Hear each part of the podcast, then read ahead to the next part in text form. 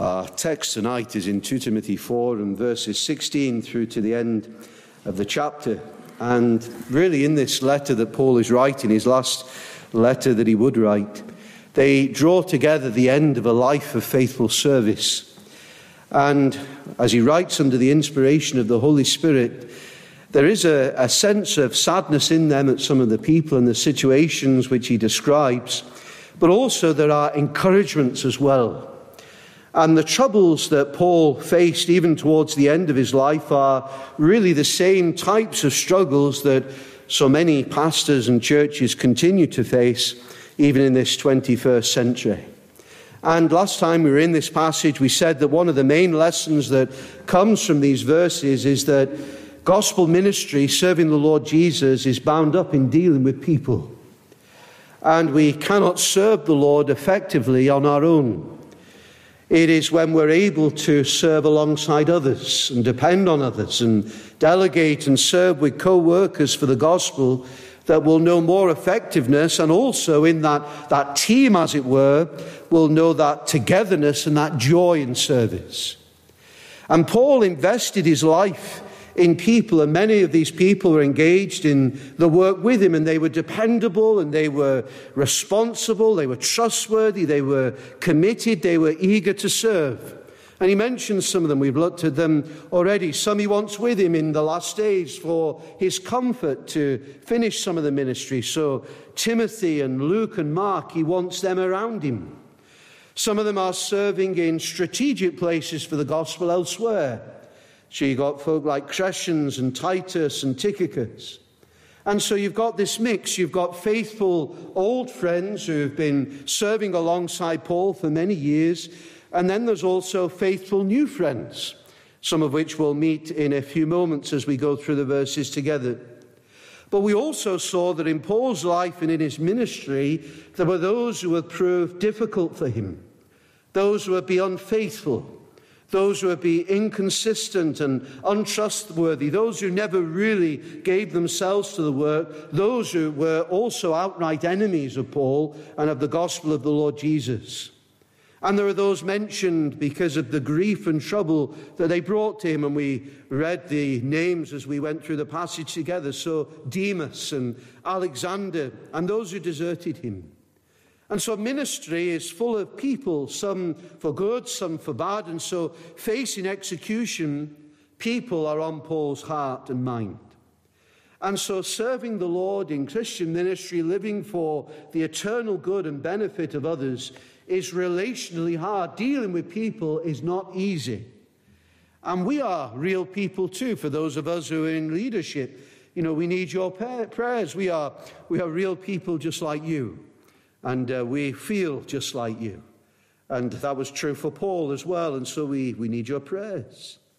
And so we have this picture of the Lord's people coming together in mutual service, depending on each other, serving alongside, working together. But the reality is that sometimes this is disrupted because of unfaithful people and enemies. But it is such a blessing when the Lord grants friendships and when there is the blessings of relationships in serving the Lord, sharing our heart together, passion in seeing the gospel of Jesus Christ being proclaimed and people coming to know the Lord for themselves. And so Paul is speaking about all of these things. And so tonight we draw it together.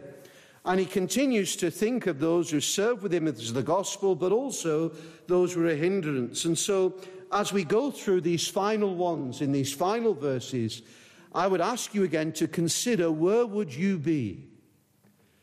Who are you like? If Paul was writing about you, what would you be like? What would he say about you? And who do you want to be like by God's grace? What legacy do you want to leave? Well, verse 16, we see a group really called the no shows. At my first offence, no one stood with me, but all forsook me. May it not be charged against them. Now, no doubt we've met people like this, but you may not know it, but we know of them, but we don't really know them because they were never there. We didn't serve with them because they never showed up or really committed themselves to being truly in the work. And Paul says, At my first offense, no one stood with me. Now, what is he speaking of? Well, Paul is speaking of a first appearance in, uh, in court in Rome. And so, when Paul was taken prisoner this last time, he was taken to Rome. And in the Roman justice system, there would be two hearings. So, there would be an initial assessment, the first hearing about the investigation and the charges and looking at the criminal and who was being charged.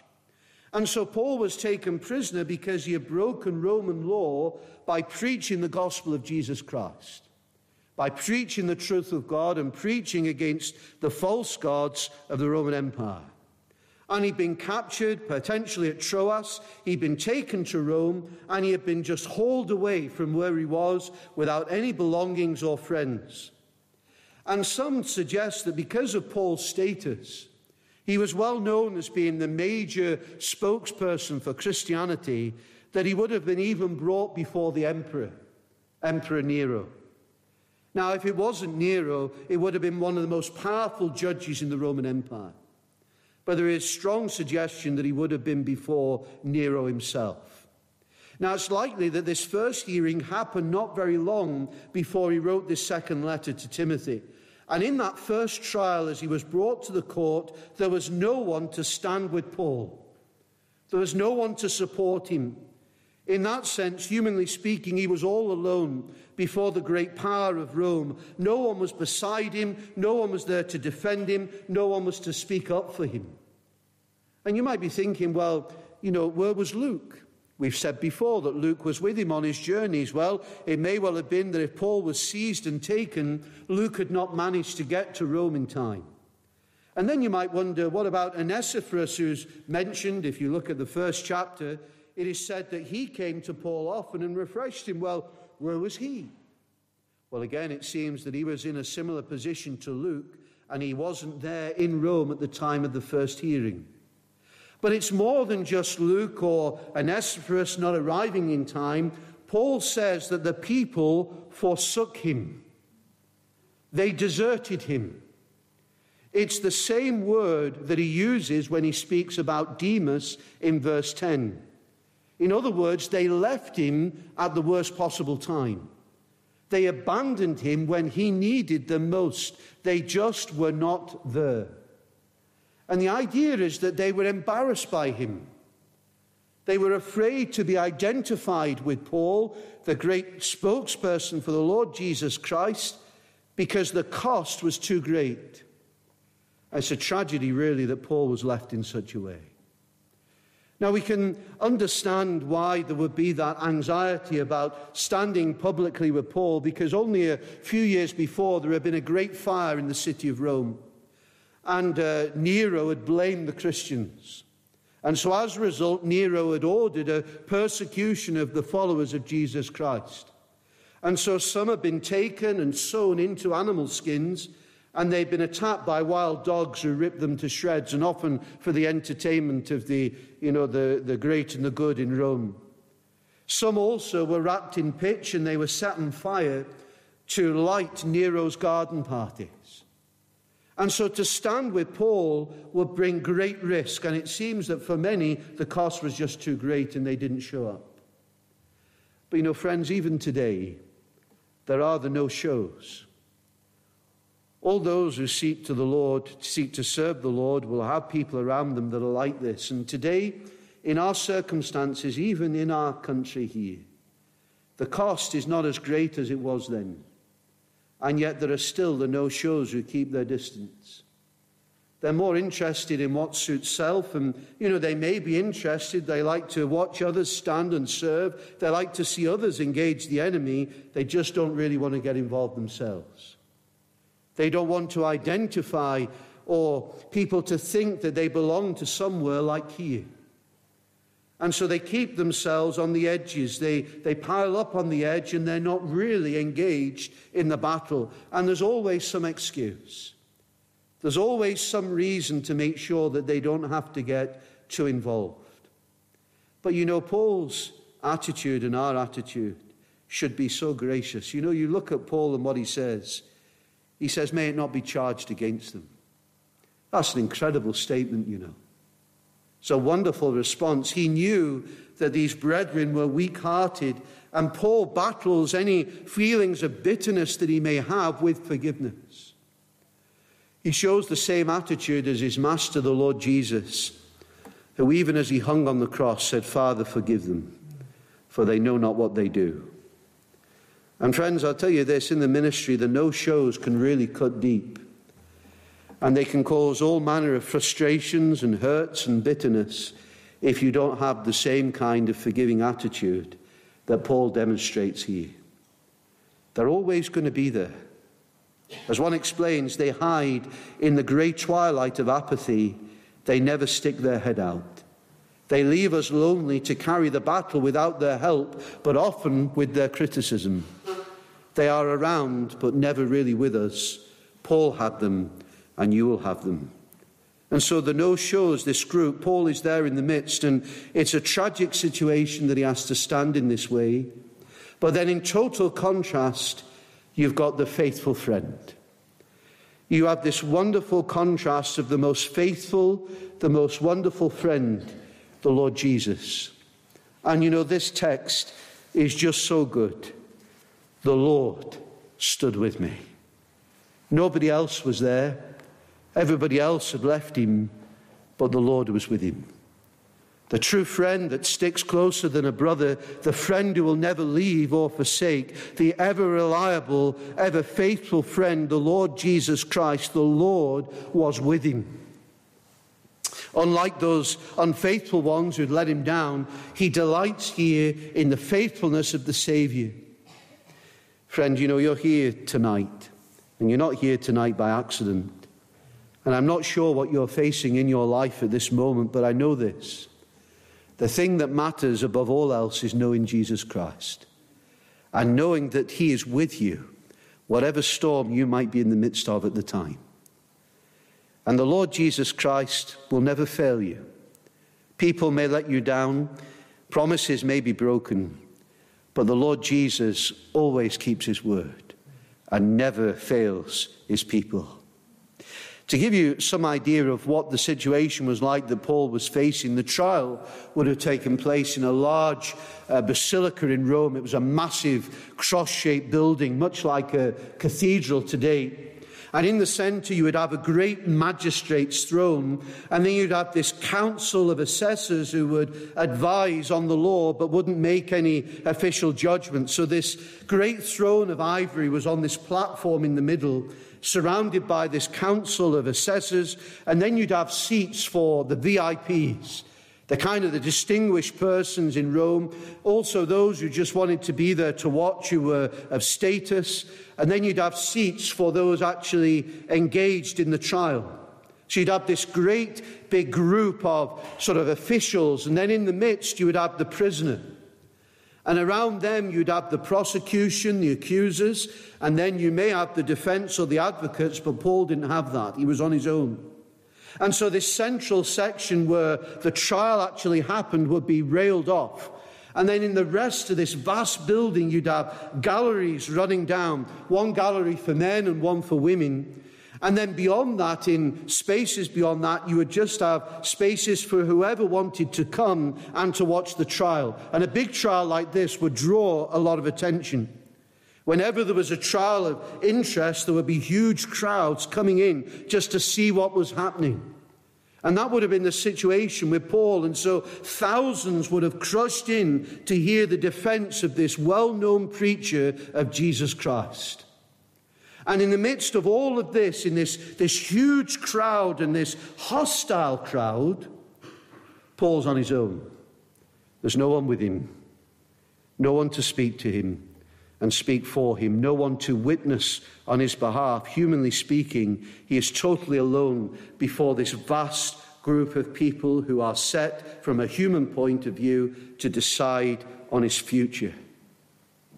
But the Lord was with him and the Lord was standing with him. Paul was not alone. And you know, Paul was never alone in that sense. It's the same for us. There may be times when we feel alone from a human point of view, but if we are true believers, we are never alone because Jesus is always with us. And that's a great encouragement to us. Our faithful friend, always with us, will never let us down. You know, it made me think of the story of George Matheson, who's the author of that hymn that we've just sung, O Love That Will Not Let Me Go. He was a Scottish man. He was born in Glasgow, 27th of March, 1842, and he was born into a, a huge family. And uh, he was very gifted and he would excel at school and he would go on to study, I think, classics and logic and philosophy at Glasgow University. He was so talented that he would graduate with first class honours at the age of 19. But as he was completing his studies, a deep tragedy came to him. He was diagnosed with an incurable condition, which meant that he was going rapidly blind and there was nothing that could be done. And such a trial was severe enough, but for George, there was an added blow. Because whilst at university, he'd met and he'd fallen in love with a, a girl, a fellow student, and they were set to be married. They were planning to be married and to spend their lives together. But when he was diagnosed, he broke the news of his impending blindness to her and asked if she would still marry him. And her answer came with force and it inflicted a very deep wound. She said, I don't want to be the wife of a blind man. I don't want anything to do with you anymore.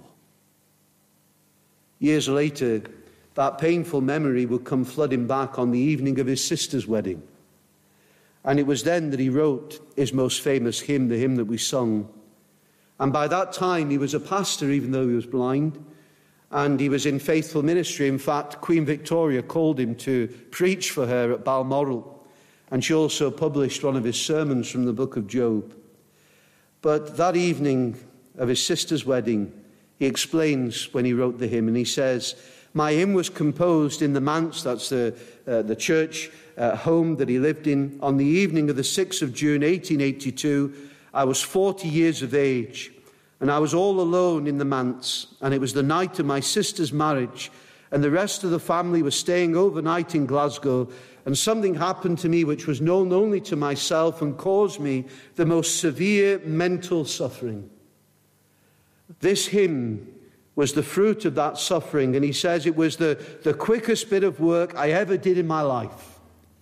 He said, I had the impression of it being dictated to me by some inward voice rather than of working it out myself. And he said, I'm sure that the whole work, the whole hymn, was completed in five minutes and it never received at my hands any retouching or correction. It came like a day spring from on high. You see, it was through the deep trials of illness and desertion that George Matheson had come to place all his trust, all his hope in the faithful friend Jesus Christ, and in the love of Christ for him. And the Lord stood with him. You know, George would never actually marry, but he continued to prove the truth of his hymn that there was that love that would never let him go, the love of Christ. And that's why his hymn remains a favourite of believers whose lives are touched with suffering or with tragedy or with loss, because they know too that underneath them are the everlasting arms of a loving God who'll never let them go. And you see, the Lord stood with Paul, he stands with George, and he stands with all those who know and trust and love him. But you know, it's more than that. You see, the Lord didn't just stand with Paul, we're also told that the Lord strengthened him. This is a wonderful thing. You know, he literally gave him the strength and the power in that situation to stand strong. And Paul felt that upholding, that empowering. So even though he was faced with these thousands of hostile faces, he would preach the gospel with boldness and with clarity and with impact he would preach a full gospel. You know, it's amazing. There he is on trial for his life. He knows that persecution is rife against Christians. He's standing before the highest Roman authority, perhaps even before the emperor himself. The crowds are rammed in, people are watching, they are waiting to hear. He is standing alone, and yet the Lord gives him the strength and boldness to preach Jesus Christ. Jesus Christ, the Son of God. Jesus Christ, the only Savior of sinners, Jesus Christ, and Him crucified. And He says before all those who will hear that there's no other Savior, that there's no other hope for sinners but to turn from their sin and trust in Jesus. no half measures, the full gospel in power. And friends, that gospel is still the same today. And if you're here tonight and you don't know what it is to be a real Christian, it is to turn from everything else and to trust in Jesus Christ. It is to trust that He is the only one who can make you right with a holy God. It is to trust that He is the only one who can deliver you from that enmity with God and that broken relationship with God and bring you into a place where you can know God. Also, His work upon the cross to deal with your sin. And it must have been something to hear Him. And what tremendous courage for that man with special grace to stand in that circumstance and preach the gospel of Jesus Christ that all the Gentiles might hear. People from all over the Roman Empire present at that trial and confronted with the truth of Jesus Christ. The Lord stood with him and strengthened him. And then he says that he was delivered from the lion's mouth. Now, that's a, a proverb which means to be delivered from the jaws of death. And it's found in the Old Testament as well, Psalm 22 and Psalm 35. No doubt also has a, a link. Uh, some of you may know the story of Daniel, the Old Testament prophet, who was literally delivered from the lion's mouth. And there is a, a, sense in which it also refers to the ongoing work of, of Satan, the enemy, who's like a, a roaring lion who attempts to devour and disrupt and be against Paul. But the Lord's purpose for Paul was not yet done. And even though it must have been so frightening in one way, it must have been thrilling for Paul to know that God was with him, that the Lord was with him and using him. And he also saw in terms of reminding him that his future was not in doubt. That even though man might come against him, even though man might take his life, he had a glorious future because he knew Jesus Christ. Look what he says, verse 18 The Lord will deliver me from every evil work and preserve me for his heavenly kingdom. And so Paul had confidence in the hope that was his in the Lord Jesus Christ. He had that certainty that on the basis of the Lord's work, on the basis of the saving work of Jesus Christ and his work in his life in the present, he had hope in the future. You know, if you don't know Jesus Christ, you've got no real hope tonight. But those of us who do know him, we have a certain hope. And Paul had that hope. He could trust that the Lord would deliver him from all that would come against him, all plots against his life, until the time came for him to go home to glory. Paul says, He will deliver me, He will save me. And he has in view the ultimate salvation that he spoke of in Romans 13, where he says, Now our salvation is nearer than when we first believed. His eyes are fixed on eternity. He's speaking of departing and going to be with Christ, which is far better. He's speaking of being absent from the body, present with the Lord. He knew that the Lord who had brought him this far would bring him home to glory. In spite of all of the troubles and the difficulties and the loneliness and the pain, he knew that the outcome was not in doubt. And no earthly friend can do that for you. They can't deliver you from every evil work and preserve you for the eternal kingdom. There is only one friend who can do that. Only one friend who is always there and will be with you even at the very end and for all eternity. That's the Lord Jesus. He stood with Paul, and if you trust him, he'll stand with you and he'll strengthen you and lead you through. And He alone gives us real hope in the darkest days of our lives, in the darkest days of gospel ministry. He alone is the one who gives us all that we need to complete the work that He has given us to do. And to do it until He takes us home.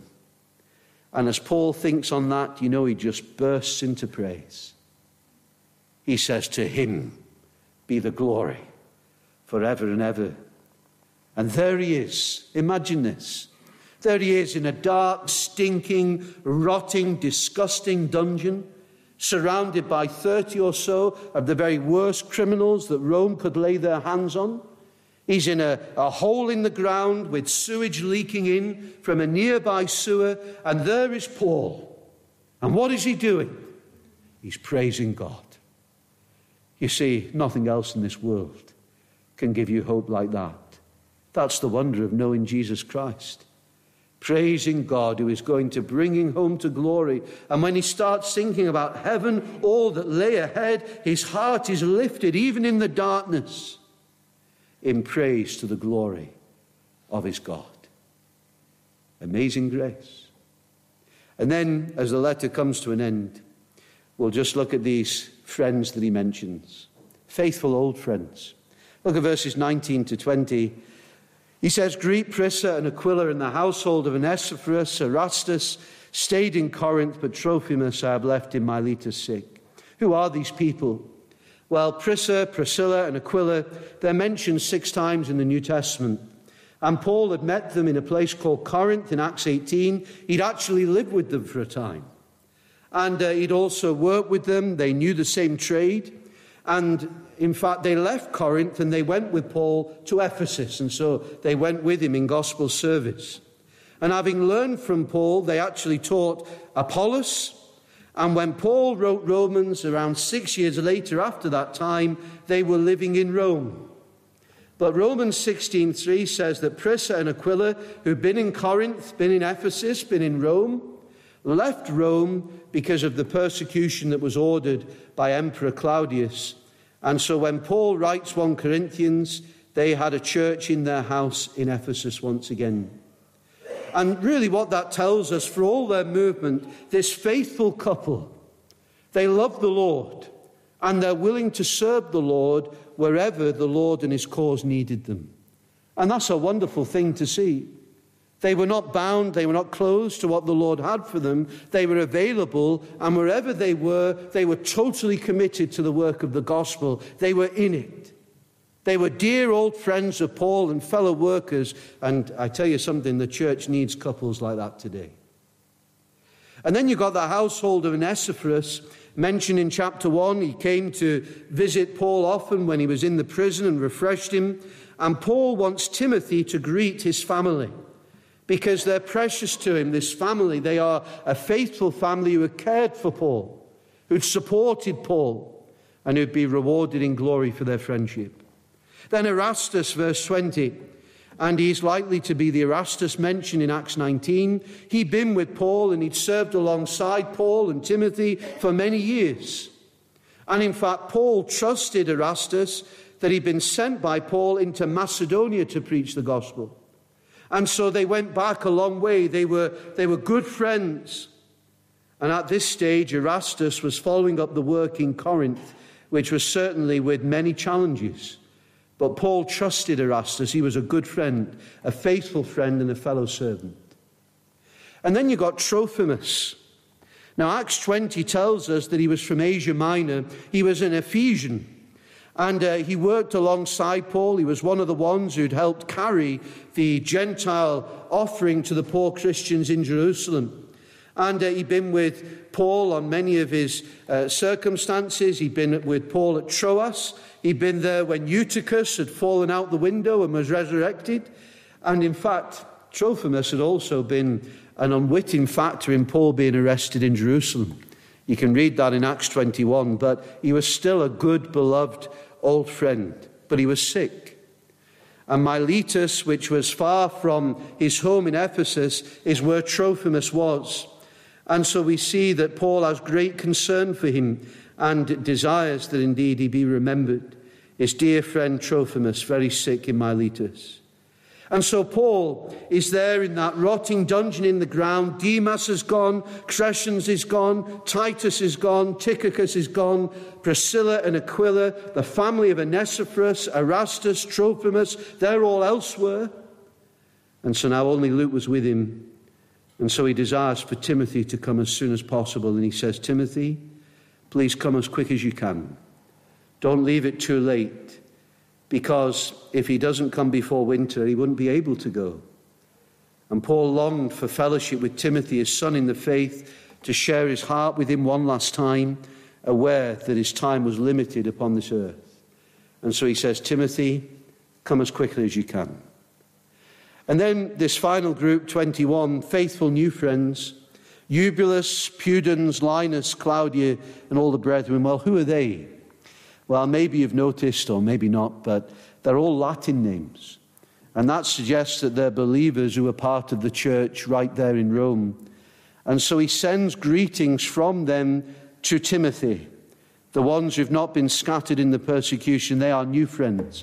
Now, instantly, you might think, as I did, well, where were they in his trial? Well, they weren't there.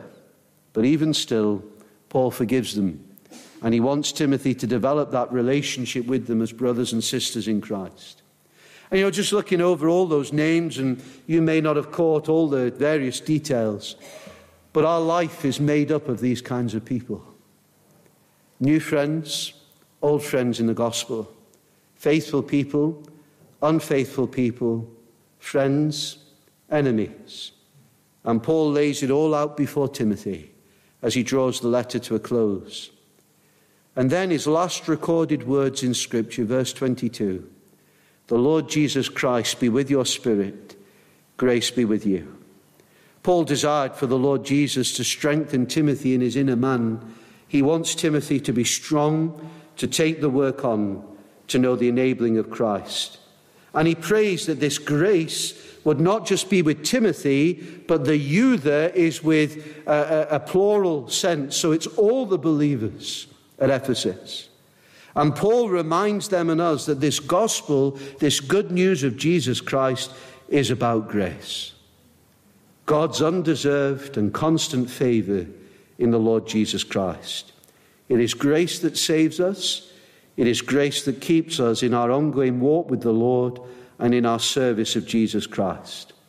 And that's the last recorded thing that Paul sets down under the inspiration of the Spirit grace, all of grace.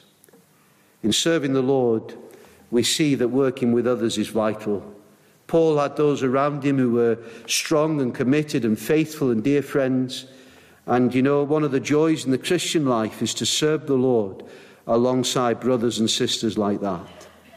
And that's what I pray for us here in the fellowship that our friendships will be grounded in Jesus Christ and they're precious. They're unlike anything that this world has to offer.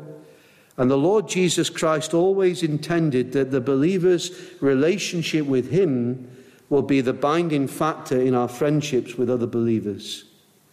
And such relationships, when they are there and they show Christ, they magnify Christ and they magnify grace. And the Lord is pleased to work with frail, fallible vessels like we are. And it reminds us how important we are to each other in the local church, that we belong together, that we need to function together. And wherever the Lord has set you, if you're visiting us tonight, the Lord has set you there to serve Him. And we are blessed to our brothers and sisters around us to work together for the glory of Christ. And I pray that the Lord would increase our love for one another, that we would be truly in the work together that we wouldn't be standing back on the edges, but we would be strengthening one another to serve faithfully and use whatever the Lord has given to us. And so I ask you, are you actively seeking that, or have you set your limit? Have you actually stepped back rather than forward?